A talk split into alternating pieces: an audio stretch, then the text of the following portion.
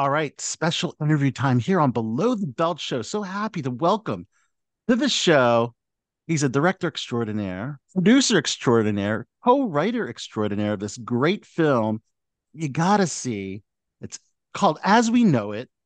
Um, I saw it today. It was fantastic. A buddy zombie comedy romance hybrid takes place in the late 90s. It's it was a lot of fun. And uh, welcome, Josh, to here on Below hey, the Belt Show. Thank, thank you so much for for having me, and I appreciate those kind words. Um, really, actually happy you liked it. You know, that's, that's awesome. Oh, absolutely. I'm I'm such a big fan of the uh, of the zombie genre, being a, um, an avid Walking Dead fan, and then of course I'm also yeah. a very big fan of anything that takes place in the 80s and 90s because those are the periods of my personal youth. Um, yep. So uh, so yep. that that you know resonated with me as well but i guess let's just start with the, the film itself um, from the i guess the beginning stages as, as a co-writer and how you collaborated with your team of writers yeah and then eventually you end up directing the entire film so let's i guess start from the beginning yeah um so i optioned the script about six years ago and it was a uk writer you know we had the concept down but there were no elements like you saw in the final version. Like there were no zombies, um, there was no love triangle. It was uh, it took place in a flat in in England.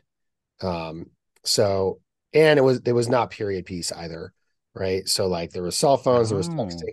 So really, it was just the characters that I fell in love with. Um, and I knew there was something there. I just didn't, didn't quite know what it was. Um, and I knew we had to do some like major tweaking um, to make it a little more mainstream. So, you know, that's when I started thinking how, you know, and I obviously, like you, I'm a huge Walking Dead fan.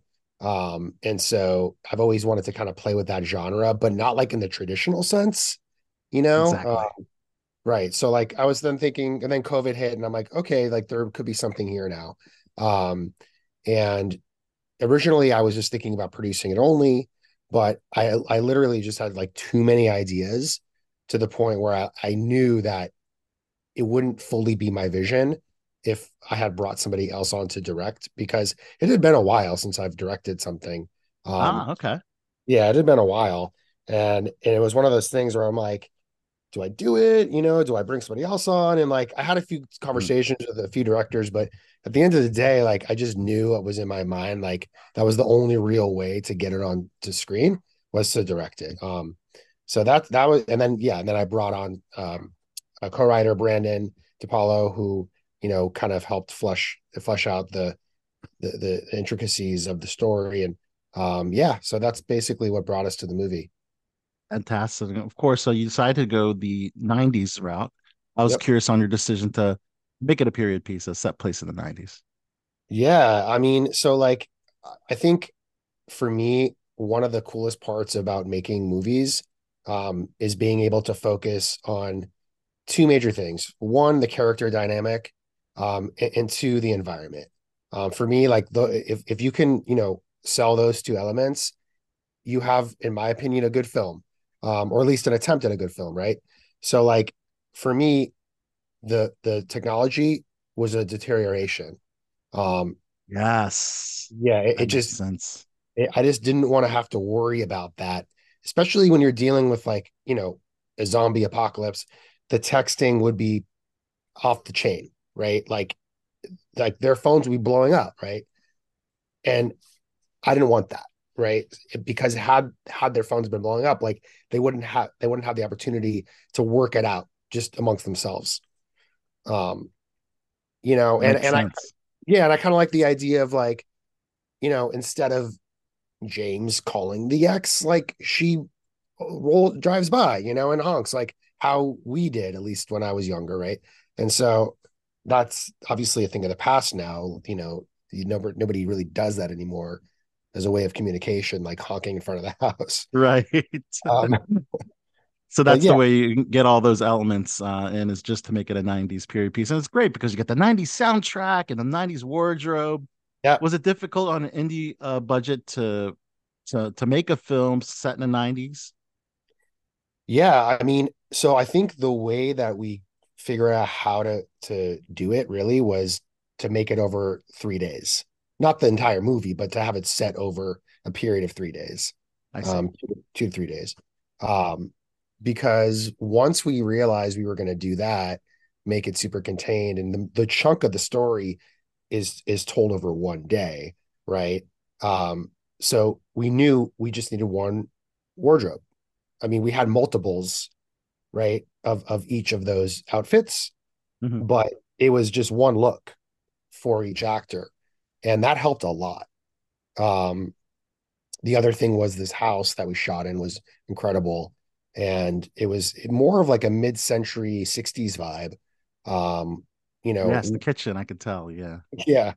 But like, if you recall, in the '90s, the '60s made a comeback um in terms of like you know woodstock 99 and like the flower power thing and like that was all very relevant pop culture wise. And so the way i was like looking at it was all right that kind of plays into it as well. Um and so really yeah like just getting that great location and um figuring out what their looks were you know over over that short period of time really helped. Um how do we left the set sure, then it would have been a lot, you know, tougher to do. But because we were so isolated, right, I think we were able to make it work. Otherwise, but if we hadn't been isolated, forget about it. Yeah, maybe the sequel would be uh you could explore yeah. that. Yeah, of course. Now you mentioned, of course, takes the story takes place in three days. I'm curious how the how long did the actual shoot uh take place for the entire film? So the entire shoot it took place over 13 days. Wow, very quick yeah. for a feature. Very quick. Um, yeah. The main reason behind that was because we were shooting in like a very upscale neighborhood in the in West Hollywood in the Hollywood Hills. Mm-hmm. Um, and we had some pretty um, you know, high profile neighbors and they were not so happy. Now you gotta you gotta give us a clue who those profile neighbors are. Yeah, we we we had a few high profile neighbors. Actually, like some were a lot cooler than others.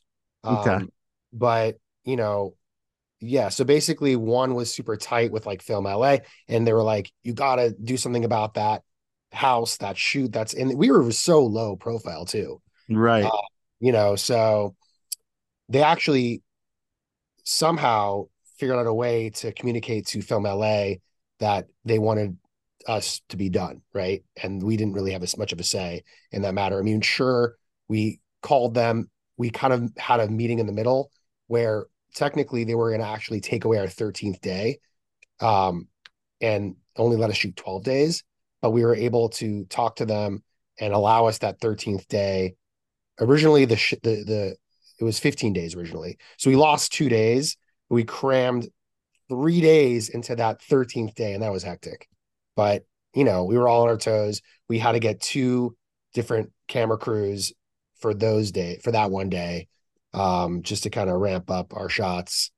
Um but yeah no it was that was the big thing was because where we were shooting we chose that that cool location. It came with some consequences but all in all you know i'm really happy with with the turnout. Yes yes it turned out fantastic. Fantastic fantastic film. I really really enjoyed it. Um let's talk about the cast because you have a, a great cast. You have a veteran in Pam Grier and a, um, an actor and voiceover icon in Chris Parnell, and then you have three young cast members, up and coming um, actors. So tell us about assembling a team of the cast. Yeah, I mean, honestly, you know, for me, one of my favorite movies is Star Wars. Um, and so, oh yeah, like, we're gonna get into Star Wars. Yeah, that's yeah. my fandom too. yeah. So like, and like, I was re- I was remembering as a kid watching it, and then even watching like the documentaries and stuff, and they were talking about like, you know, these three actors, and, and it was like, you know, Harrison Ford, Mark, Mark Hamill, Carrie Fisher, and like at the time they were like, except for Harrison Ford, like they hadn't really done a lot of things, and so like in my mind, I was like, I want that similar dynamic, right? Um, and you know, I guess Chris Parnell I could be like Alec Guinness, I suppose, the comparable. Um, you know, and so yeah. Uh basically I wanted to make sure that they didn't kind of overshadow each other. Um, and I know that was one of the reasons why Lucas did what he did. And so I'm a huge Lucas fan. So I'm like, if it worked for him, hopefully it would work for me. Um, so that was the idea. And then I, I think I kind of try to create a similar dynamic too, where you have this kind of love triangle happening. And so there are a lot of like subtle, Yes. there are a lot of subtle things, ref, like what I, which I like it. Yeah. So my Mike Castle's James was uh, I guess the Han Solo. And yeah, more more or less. Yeah. and and then Oliver Cooper's uh, Bruce was the uh, the Luke. Would he be the Luke? Yeah, I mean, he's like kind of a mixture of like Chewie and uh Han, I guess you could say. Okay. You know, like a hybrid, like a hybrid. Um, and and then obviously Emily would be the Leia Uh, because obviously, yeah. yeah, And then that leaves Pam Grier's um, Beverly Jones, uh, which which a Star Wars character would be? you, you know, it's it's tough to say because she's obviously not like a villain, right? So like that, I mean, really, I think it, maybe what we could say is Chris Parnell and Pam Greer are like a hybrid of Guinness. Okay. I love would- it. I love it. Yeah, I love yeah. it. So let, let's talk about the Star Wars references because I love films with Star Wars references. Of course, remind me of like uh, just watching a Kevin Smith movie because there's always a Star Wars reference in that. You talked about Boba Boba Fett's death. I was just curious as a Star Wars fan before we saw Book of Boba Fett and all that. Yep. Did you think Boba died in the Sarlacc, or did you think he was coming back some far? Well, I mean, yeah, had we not seen The Mandalorian, I, I think maybe it's fair to say we all, as fans, had assumed that, except for obviously, you know, there are the one-off theories. But um, yeah, I mean, when the Sarlacc, the original Sarlacc burped, um, before the Lucas edit in '99, um, before it was like a mixture between Little Shop of Horrors and the Sarlacc. Yeah, yeah. Um, that in my mind, when the Sarlacc burped, that for sure, I was like, okay, he's gone. Um, but yeah, I mean, I think it was cool, like how the man, how how he was brought back in the Mandalorian. Um, I thought that was cool. That was interesting. Uh, but yeah, no, I had assumed he died. So I love how you reference that particular uh, moment in Star Wars. Of course, there's a lightsaber battle uh, amongst the the three main cast members, which is really really cool. Uh, so yeah, you kind of established the uh, the Luke uh, Skywalker uh, tie-in right there, which is great. And the fact that the, yeah they watch they watch Star Wars uh, together, and and that's all they really watch. But you included another movie, might not be as popular or as well claimed, but Waterworld. Yep. in the film. So I was curious your decision to include Waterworld in the film. Yeah, I mean, so Waterworld was a fun one. Like, honestly, that was one of those movies when it came out. I, I I was reading the press, right? And I was in high school. So I remember, you know, it wasn't a, a huge hit um in terms of critics, you know, in, in their opinion. Um, but there was like a small group of of younger wa- audience members who were like, okay, this is terrible. Like we get it. Like it's not incredible, but it's not terrible, right? And so like I was one of those people where like I didn't hate it. Um, but I didn't love it, but at the same time I wasn't going to turn it off. Right, so like right, if it was right. on, you know, I was watching it. Um, and there were like some really cool moments in that movie like Dennis Hopper, you know, is like peak Hopper, like 90s villain. Um, and that, you know, he basically was playing himself from speed, you know, with a shaved head and an eye patch. Um, you know, and, and that was his vibe then. And so I thought like to for us to be able to experience that, and sure, obviously, like we're spoiled growing up in that time with the types of movies that we got to watch in the Yeah. theaters versus today, right? Um, so, so thinking about that aspect of it, like that was so cool that we got to experience, you know, Hopper and Costner in a film like that. Um, but yeah, no, like I didn't, I didn't hate it, but it wasn't one of those that I was going to have like framed as a poster in my room. Whereas like when I was a kid, like I had Blade Runner and Star Yeah. Wars posters framed, um, but I wasn't going to frame that. So if uh, so James is a little bit like you, the character of James. Kind of, yeah. I, I would say like a, a, a lot of those like throwback th- elements for sure. Yeah. Yeah, yeah, that that's that's pretty interesting. I was curious also about the zombies. Um, so the zombies in your film, I guess they're a little more of a they're a little stronger and and faster than the Walking Dead zombies. I guess they're maybe comparable to Zack Snyder's um, Army of the Dead zombies. What, what, what, were the inspiration for the type of zombies that would be in the film? Yeah, um, well, uh, you know, we have there's so many right to to choose yeah. from in terms of like inspiration, but you know, I really, I kind of like the more old school approach. Um, you know, like the 80s zombies, like the uh, Night of the Living Dead, um, you know, that was kind of a big one for me, um, mixed with some of the more modern, like recent zombies that we would see in Zombieland. Um, yes. you know, like you have it's a mixture because in Zombieland it's interesting. Like they have it's a whole variety, right? You have and, and they and you go by that particular book.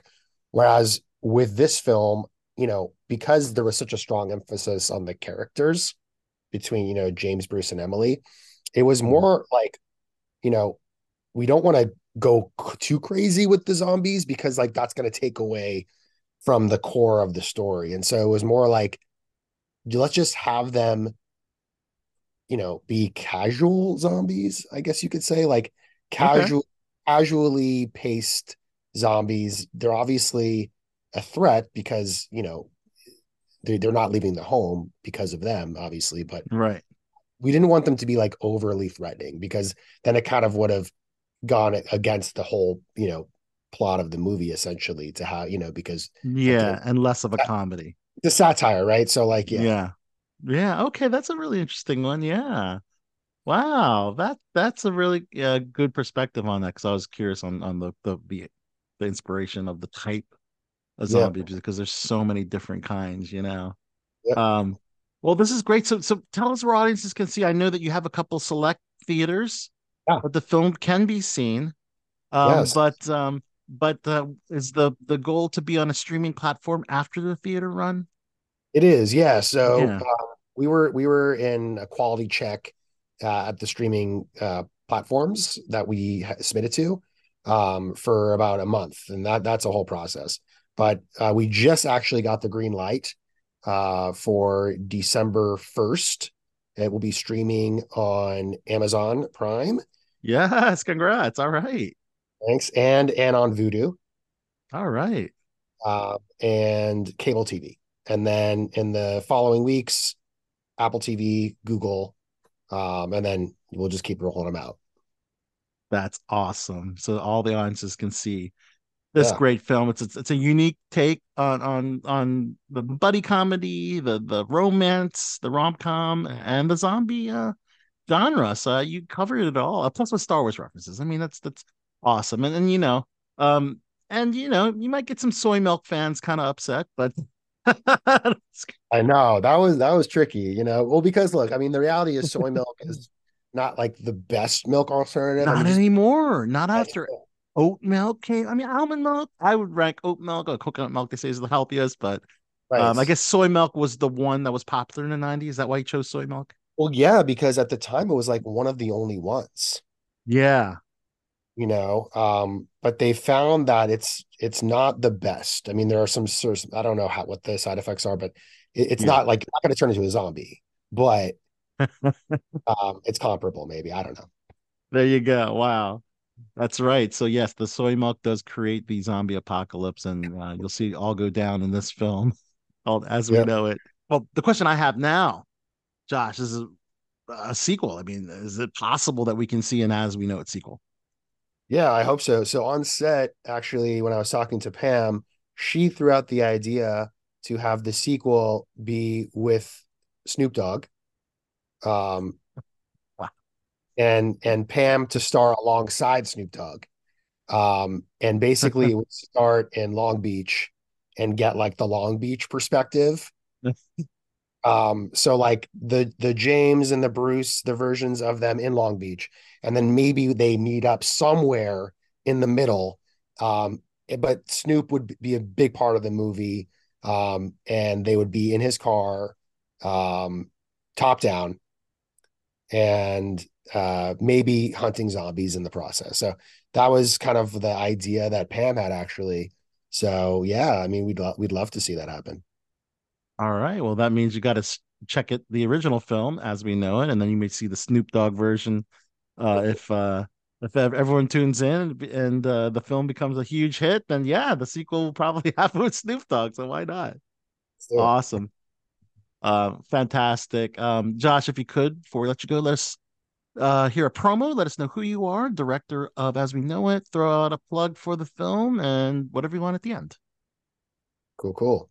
Um, hey guys, Josh Monkarsh here, director, uh, co-writer of As We Know It. Uh, hope you guys come out to watch it, whether it's in theaters this week uh, or streaming on December 1st. Um, yeah, we made this for you guys, so hope you enjoy. Excellent. And I certainly enjoyed it as well. It's a great film. Uh, made me laugh. Um, yeah, and it's uh very, very entertaining. So thank you, Josh, uh, so much for joining us here on BTB Below the Belt Show.